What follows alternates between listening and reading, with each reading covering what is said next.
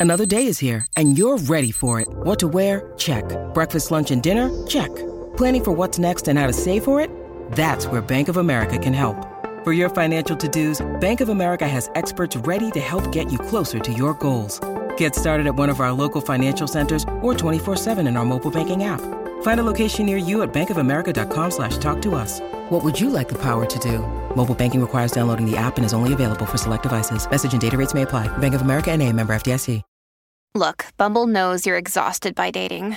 All the must not take yourself too seriously and 6-1 since that matters. And what do I even say other than hey?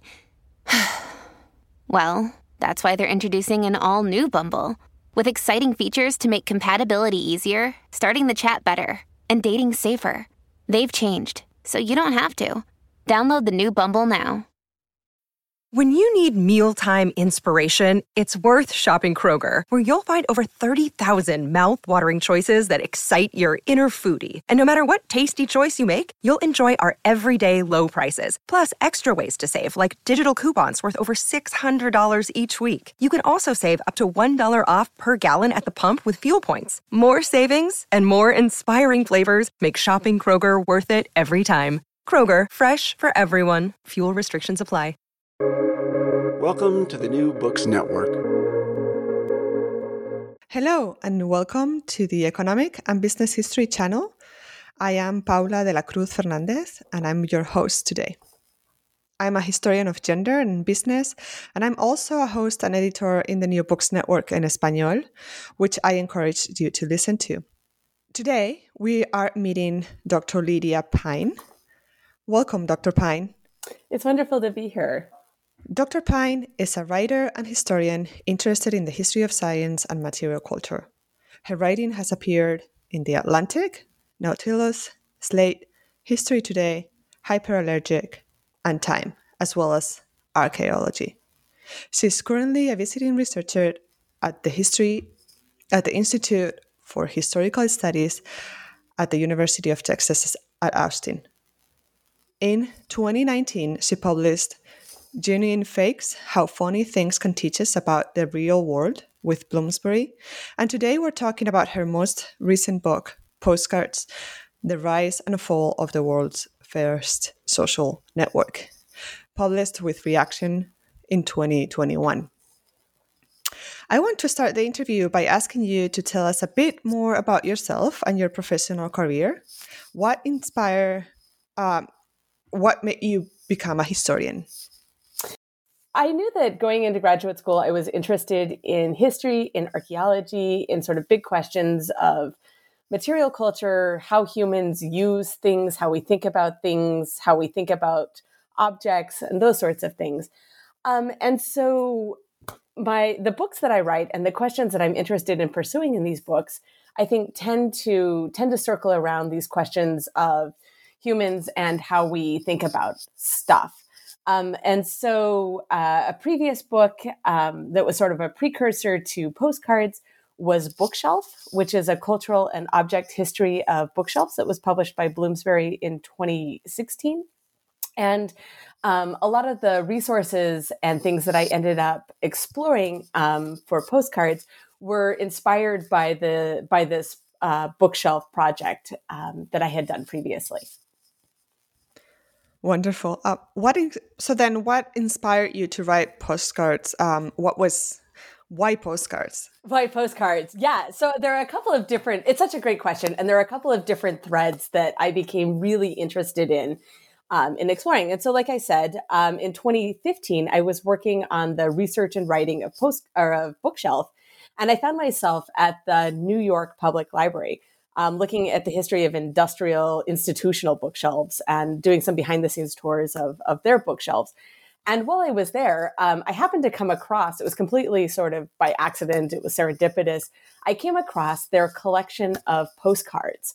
And it is this amazing, amazing room. It's a car, it's a room full of card catalogs that are just collections of postcards. And I started looking through these postcards and just sort of thumbing through them and it was such a excuse me it was such a transformative moment to think about all of these messages that are being sent and received. And here they are sort of all collapsed into this this amazing collection of uh, of postcards in card catalogs, and it felt like I was almost reading text messages or messages in bottles from a hundred years ago, and I was so intrigued by the idea of this this these kinds of short communications that were that were saved and we could read as part of the record of material culture.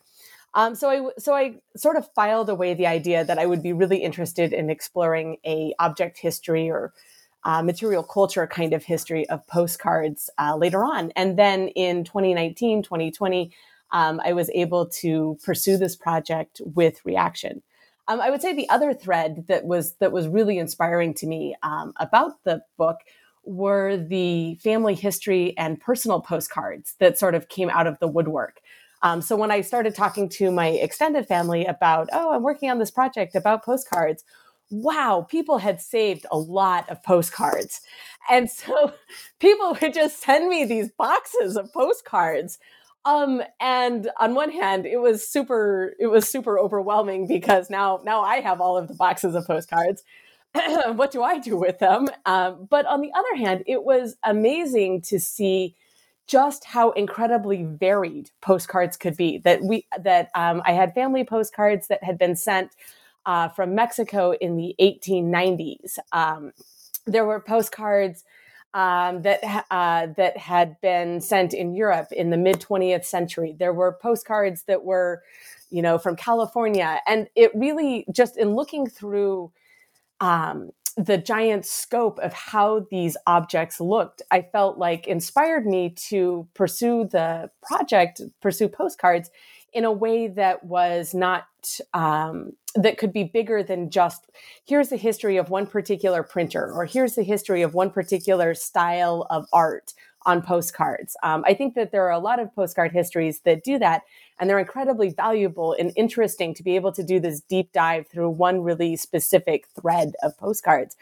But um, sort of having these two experiences of of having um, extended family sending me sending me postcards, recirculating the postcards, if you will, and then um, having the New York Public Library um, collections, it felt like um, it helped me it helped me shape the interest in looking at postcards as a giant class of artifacts.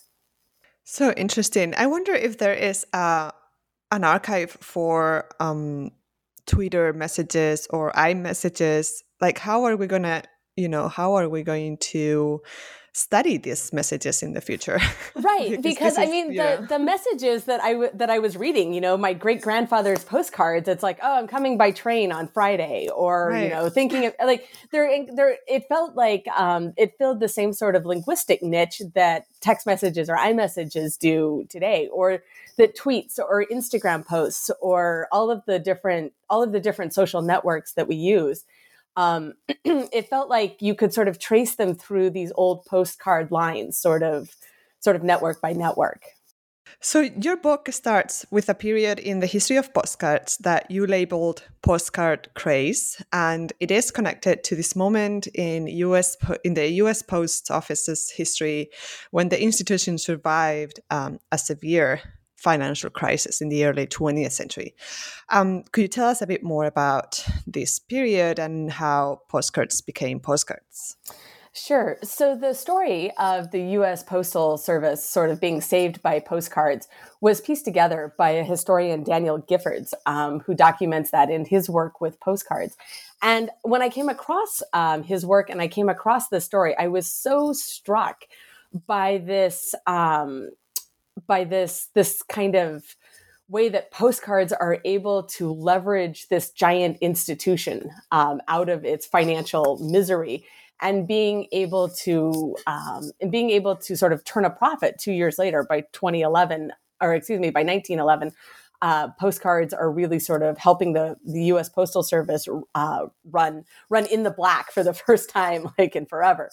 Um, and so again, I, it was, I felt like a really formative um, episode that I was able to come across because it helped me think about the scale of postcards. And that's been one of the things that I really uh, wanted to connect with readers and audience audiences about postcards is the sheer scale of what um, this communication medium was about and and i felt like the story of uh, of the us postal service being being saved by postcards i felt like was such a great example of um, of the sheer mass and scope that postcards had at the beginning of the 20th century and so, sort of around that, um, around that framing, um, I had the opportunity to dive into all of the different social um, and political infrastructures that facilitate sending cards. So, you know, everything from stamps to printing to the postal service actually delivering um, delivering postcards. Um, I was able to trace different historical threads with those. Can you talk a little bit more about that? Perhaps um, the that's the history of uh, of the printing ink uh, to the printing press, and um, you know, kind of that life cycle of postcards.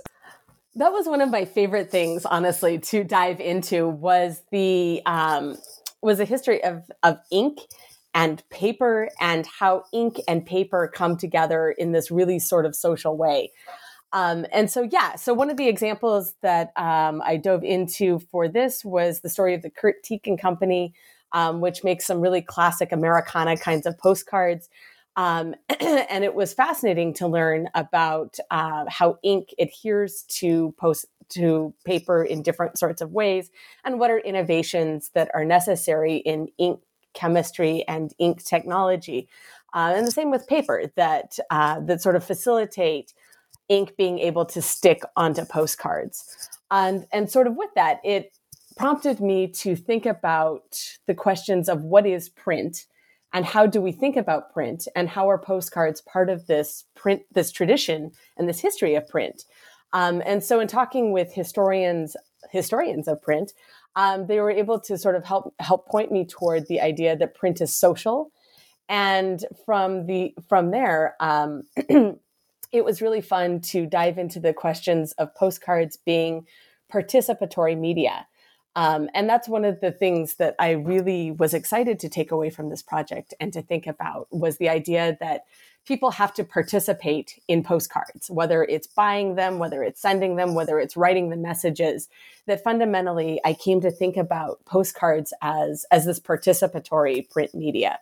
Right, and it, it is also uh, part of the history of industrialization. Um, is so. What is the um, country that uh, could be perhaps uh, pointed to as the um, kind of the origins of uh, post- uh, postcards printing. yeah, exactly. It's one of those really funny questions. It's a great question, and it's a question that everyone has, but it's sort of like, well, what is the first postcard? And mm-hmm. I think mm-hmm. trying to pin down the first of things gets really it's it feels like it should be so straightforward, and it ends up being kind of kind of tricky. Yeah, exactly. Uh, so a couple a couple of contenders here. Um, there is Theodore Hook in 1840 uh, who comes up with a postcard um, in England. It's sent as a bit of a joke. Um, and so that's sort of one of the, the contenders for a first postcard. Um, however, Dr. Emanuel Herrmann of Vienna um, in the 1860s um, is sort of considered uh, more of the inventor and the sort of origin point for postcards being sent uh, continuously through the through the mail. And in 1869, the Austrian Postal Department issues regulations about what can go on a postcard. And so we really sort of by the late 19th century, we see postcards absolutely taking off. But again, you sort of think about, well, this idea of participatory media or filling in the blank or things like that. Um, one of the things that was really fun to to trace with that was to look at the history of printed indulgences and to look at how indulgences, when they were uh, printed, would have this blank space to be filled in. And again, it's sort of it was really it was really fun to dive into these questions of where does the idea of filling in the blank come with media? And so, yeah, we had these examples of early postcards from 1840 or 1860s, but the I think the precedents for that can be traced back hundreds of years prior. So let's go to the shipping part. Well, you know, I'm very interested now that you're talking about the message um, about because uh, there's not so much a space to write in a postcard. Who who decided the, the right the right size of postcards? well, there are a series that it, again, it's such a it's such a fun question. So there are a series of regulations that are developed um, in the last century and a half, almost 200 years, of uh, what can go where on the postcard. And so the original postcards did not have printed pictures on them that they were just simply uh, they would be more akin to like index cards today. Um, and so uh, the the idea that there's this divided space on the back there's a picture then there's a divided space. Maybe there are some printed lines for the address to go on. These are actually rather recent developments in the history of postcards. But the really fun part about this is that the message is is semi-public it's not sealed in the same way that like a letter um, sort of has this imbued sense of privacy but the postcard in some ways is a really sort of um, a really sort of performative kind of object to send because anyone who who finds it can read it. And so um, in the in the sort of initial parts of in the initial days of postcards there are examples of um, some european governments that uh, are very strict about what kinds of messages can go on postcards, what can be censored, what's appropriate, what's too what's too racy or too saucy to put on a postcard. Um, and so yeah, so it's it's not just the images that are sort of open for public consumption or public censorship. It's also the messages that are going on the back. Right. So in terms of uh, shipping, I was I was super curious about the global aspects of aspect of uh, of postcards, and that's one way. Um, you know you talk about it is how uh, where did these messages go and where did they come from? But but also in terms of organizing to ship that like there has to be a place there has to be an address right where to send that postcard. So yeah um i'm trying to think there are a couple of different ways to sort of dive into the question. Um and so there are definitely a couple of interesting tracks to follow with the development and formalization of addresses. So, for example, some of the family postcards um, that I was looking at, it just says, you know, send to Robert Bowles, Guthrie, Indiana. And that's, you know, that's enough to get great grandfather Robert his postcard. Um, whereas there are other one, other addresses that are, you know, sort of as as we urbanize and as as you know we get to- closer toward the 21st century we see um, addresses become more specific and more formal with that.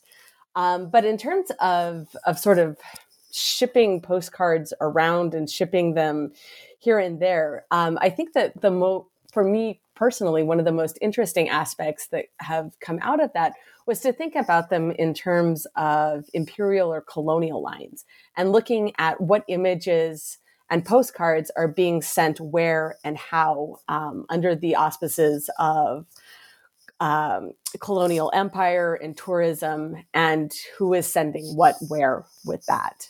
Yeah i do i i, I did enjoy very much that section about how um, you know this idea of power and the way um, imaginaries, right, are created. Um, imaginaries about the other are created uh, through postcards. Can you talk about the images and, and what creates uh, the other through postcards? Yeah. And I think that there are a lot of really interesting themes in terms of art history or in terms of colonial gaze or things like that that are sort of going into the idea of what ought to go on a postcard. And I think it plays into also the idea of, of sort of the exoticism of tourism at the beginning of the 20th century and, and sort of the idea of, oh, I went to this this place and here is what I as a, as a tourist expect to find. And so the postcard is going to, I think, pander to not only the sender uh, the sender's preconceptions, but also going to, I think, play into the recipient's expectations as well, where it's sort of like, oh, look, this really is how other people live, or look, it's sort of like the postcard becomes a bit of um, photojournalism, and and not and not sort of a a bit of propaganda or uh, colonial propaganda in and of itself. And so I think that there's a real blurring of that in the beginning of the 20th century. And some of the examples that um, that came up were really interesting to think about in terms of uh, who whether permissions were given for putting images on pictures where the images were being printed uh, where images were coming and going from.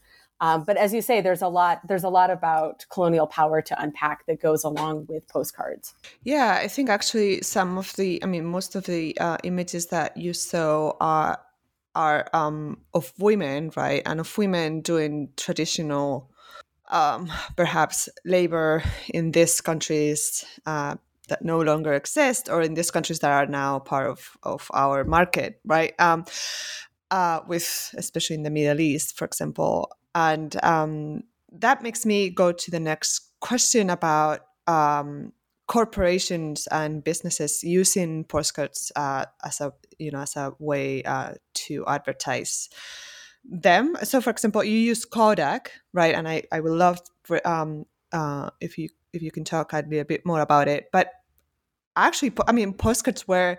What is the difference between trade cards and postcards? Now that I can that I think about it, because I've done you know research on Singer, and Singer had this. Um, these trade cards, which is different, right? Uh, but I wonder if they could also be used as as postcards, and they also did lots of postcards in different countries. So, um, can you tell us about postcards and advertising? sure, and I think that that's one of the most interesting and implicit parts about postcards is they are advertising right the picture is advertising a connection whether it's real or imaginary between um, people and place between sender and recipient um, and I think that Kodak is able to really capitalize on that um, in the early 20th century. And I think that one of the big strengths with the Kodak, um, with the Kodak postcards, is that they're able to sort of put the image creation in the hands of the photographer. So rather than having um, corporations or companies that are printing, like the Curt Tekin company, um, Americana postcards, rather than having these companies print images en mass, the same image en mass, a Kodak camera allows a person to take a picture and then to have that picture printed on a postcard. That it actually is, you know, a, a photograph printed on this postcard cardstock, and it I think is interesting because it democratizes the um, the postcard the postcard image um, production but I also think that it um, begins to walk this really interesting line again of the sort of nascent days of photojournalism. And particularly um, in the beginning of the 20th century, a lot of areas of conflict, whether it's uh, the Mexican Revolution or World War One, a lot of times these uh, these uh, they're called real picture or real photo postcards. A lot of times excuse me these postcards these real picture or real photo postcards are are doing a lot of social work in conveying the this is how it really is. And i think that there i think that that that sort of realness of the picture becomes a double-edged sword. Other images in postcards are for example international events and you talk about the mexican revolution uh, being you know being one i guess you talk about postcards being one um, way to inform the public about different events going on um, internationally. Um, how can you say for example how the mexican revolution was portrayed in these in these postcards yeah, these were fascinating postcards to to dive into, um, and so the postcards that I came across um, and that I used to to think about this particular section and sort of the themes of propaganda. How are postcards, real picture postcards, used to create propaganda? Um, it became fairly clear fairly quickly that in the case of the Mexican Revolution, the photographers, the American photographers who are producing, taking the pictures and producing these postcards, are doing it really to pander to very jingoistic or very, um, very sort of American national expectations. Um, they're not flattering. They're not particularly. Um, trying to think of the word appropriate. Um, and so a lot of them I, I was very uncomfortable reproducing um, in the book. Um, I felt like that they were that um, a lot of the postcards would show hanged bodies or executions, or they were really, really quite horrific. Um, and so it was it was interesting to see the the sort of um, the sort of whiplash that occurs between here is a postcard that's of executed of, of executed people versus here's this postcard that's sort of you know a bright cheery touristy kind of kind of image. And and to look at again to sort of going back to the point that we were talking about at the beginning to realize that postcards as a medium can cover that entire gambit of of experience and communication. Um, but i think in in general i what um, the the experience of looking at the mexican revolution postcards um, and realizing which postcards had been um, manipulated or changed um, sort of in their in their printing process and looking at the research that historians have done with that it made me feel a little bit more skeptical maybe about some of the images um, that are produced. And I, it made me appreciate how much uh, or how easy it is to give real picture postcards kind of a pass and to say oh yeah it's a picture. This is real. This is how how something happens. But to realize again that it's that it's framed it's it's a curated kind of kind of image. Mm. how much how many how much uh, what's the percentage of uh, political or like um, international affairs um, images as, oppo- as opposed to perhaps uh, touristy uh, images or um, or oh less goodness. I guess less political right? Um, yeah. Oh my goodness. It's such a it's such a good question and i'm a little hesitant to try and venture i guess about the about it.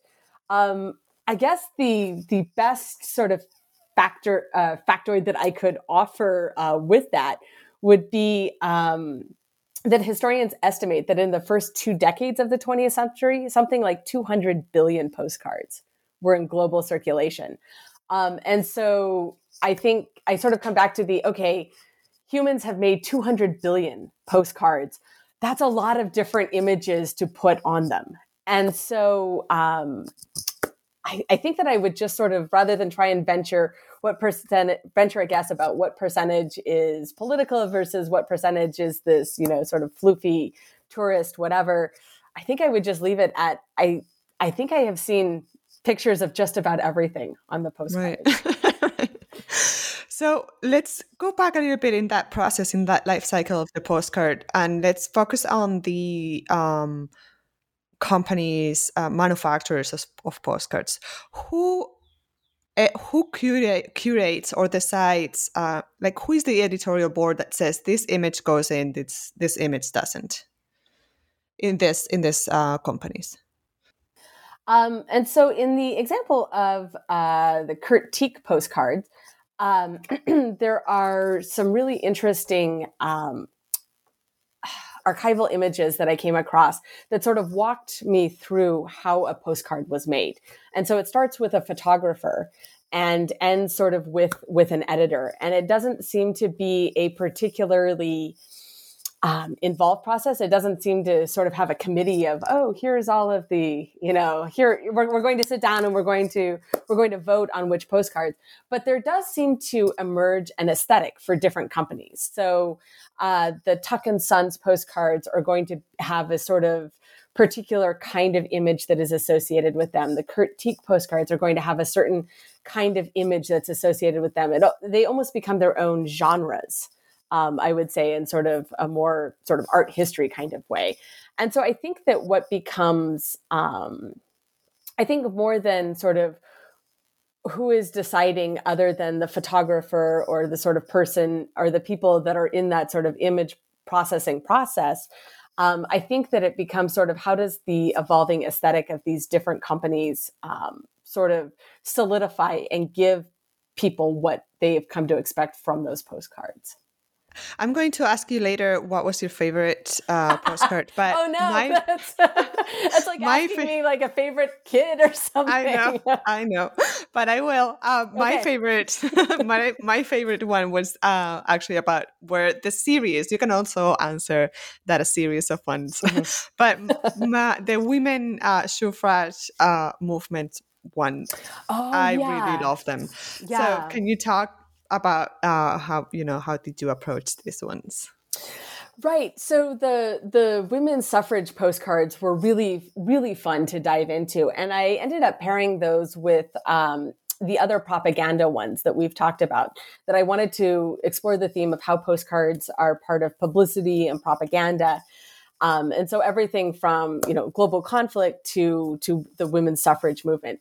Um, and so with the suffrage movement, again, sort of we see all all styles and genres and kinds of postcards that go with the suffrage movement. Everything from uh, color printed images of sort of artwork to you know sort of get out the the sort of hundred year ago get out the vote kind of kind of propaganda to real picture images that are you know sort of showing look here's this rally here's this parade here are people you know uh, trying to uh, trying to raise awareness of the women's suffrage movement or trying or trying to, to show how this is how I'm participating in that. Um, what was particularly interesting to me about the women's suffrage postcards was the point that um, the idea that buying a set of these postcards uh, could be was considered participating in the movement. Like, oh, here I'm buying the these postcards. I'm um, I'm participating in the women's suffrage movement. Um, and it became a way of sort of demonstrating um, from a consumer standpoint that, hey, I'm, I'm sort of buying this, but I'm, I'm buying into this movement as well. And that was a really interesting, that really sort of changed my, my thinking, I think, about that. I'll also um, point out that for as many um, women's suffrage postcards there as there are, there are uh, equally as many anti-suffrage postcards. And so the propaganda, the propaganda for that goes both ways. Um, that again, they can be the sort of horrific cartoons, or they can be whatever whatever sort of anti-suffrage position somebody wants to put on a postcard. I can pretty much guarantee that it's that it's been on that postcard. Um, so again, it was it was a really sort of useful way to for me to think about what does what does it mean for propaganda to be able to exist en masse? And the the media for this, the postcard, is just the media, and the message the message is sort of specific to different groups. So okay, so what which one was your favorite postcard, and also which one was maybe the you know the message that made you laugh the most or the message that made you cry i don't know something that was very um you know uh surprising while you researched um postcards. Yeah it's the and i i, I like your point though about that postcards have this sort of personal emotional kind of connection that they pique this these these connections. Um I think the one that I had to laugh the most about is one that I included in the introduction, where it's a postcard that says, Hey, we missed you at Sunday school. And it's like this printed postcard that's sent to someone to shame them for not going to church on Sunday. And I just, I, it just made me laugh that it's just, you know, we hope to see you next week. Um, and I just found that incredibly, incredibly funny. Um, I think the most poignant postcard that I came across was a set of embroidered postcards from World War One that my great grandfather uh, brought back from France. And the postcards are that there's sort of a three dimensionality and textile. there's a textileness to them, um, and that was really fascinating to see, and then to see how they had been saved um, for for over hundred years in the family those I felt like were really were really fascinating postcards. Yes, they they might. I I have not seen an embroidered uh, postcard, so I would love to see that. Um, in that, in in relation to that, about the kind of afterlife of postcards, because um, it, the same thing with Christmas cards and things like that. I have a hard time saving this. Um, I do have, you know, and I'm a, I'm a historian. I have a box, with, yep. you know, that I say this is my archive. Yep. And so I save things that that I know I'm going to want to look at them, you know, afterwards, and I want to kind of have and, and I want to have to show you know people in the future that yes this is how we did this and how we did that um but there's so many i can you cannot save all right so tell us about your research projects and how you know besides uh you know what other uh, besides your personal postcards and the New York uh, Public Library, you know how how can we access postcards now, and um, how what how people save them and and and institutions and so forth? Yeah and so there are really there really are, is a sort of interesting split i think in how people have saved old postcards um, and so one is institutionally, like we were talking about with the New York Public Library. Uh, fascinatingly, uh, people, patrons can actually go check out postcards the same way you check out a book. Um, and some of the librarians were telling me that uh, design students or art history students, for example, will check out the postcards to be able to to work with with projects and things like that. Um, uh, other big libraries like the Newberry Library in Chicago um, have a massive collection of the Curt Teich postcards. Um, and there's also been um, a mass movement to put a lot of these digital collections online. Um, so the New York Public Library, in addition to its several rooms with with postcards, with physical cards, um, it has an amazing online collection. Um, the same with uh, Wellcome Images in the UK and other other sorts of institutions. Um, there's a real push to sort of put these these postcards online, um, and I think that the interesting split between the physical card and the image online is for some of the online images um, institutions will only will only put the front of the card the picture um, which is which is i think sort of it gets it lets us get at the art history or the sort of um, image the image questions of the postcard but i feel like we end up missing a lot of the the message that goes with that um, and so, uh, in my own research for the book, I ended up using uh, a collection or um, both both types of both types of postcards, digital scans as well as um, physical collections. Um, and then I finally had to tell uh, my extended family that that I was done with the project, and nobody needed to send me other more any more boxes shoe boxes full of postcards that, that were good. Um, but what was really what was really sort of interesting and poignant about it though is a lot of older relatives had said oh i saved them because i knew that somebody would want them someday or i knew that i just i'm so glad that they're going to a project. And so there's there was a real sense that they were going to be important and so i saved them um, and then there was a lot of, I think, sort of gleeful cheer that it became somebody else's thing to store. Um, right. But did you donate them to? no, I can't. No, okay. they're, they're, still on my shelves in these shoe boxes. I, I, because the same the same logic is, oh, I can't get rid of them. They're important. These are family history, and so and so yeah, I just need to get another set of shoe boxes. I think. Yeah, yeah. Um, Awesome. This has been fantastic. I really appreciate your time. And I wanted to um, end the conversation by asking you what's your current project? Oh, my current project. Um, yeah, so I am currently uh, wrapping up a uh, short book project about endlings, E N D L I N G S, and it is the last known individual of a species. Um, so it's a very different, it's a very different kind of project than postcards. Um, but I think that if I were to to sort of pick the the thread that postcards will will continue for future work, I think that it would be through the the uh, questions of ink or pigments or things like that. That was a really interesting. That was a really interesting thing to dive into. Fantastic. Well, thank you so much for uh, connecting with me today. Oh my goodness. Thank you so much for your time. It's been so much fun to chat. And thank you everyone for listening. This is the New Books Network, the economic and business history channel, and your host, Paula de la Cruz Fernandez.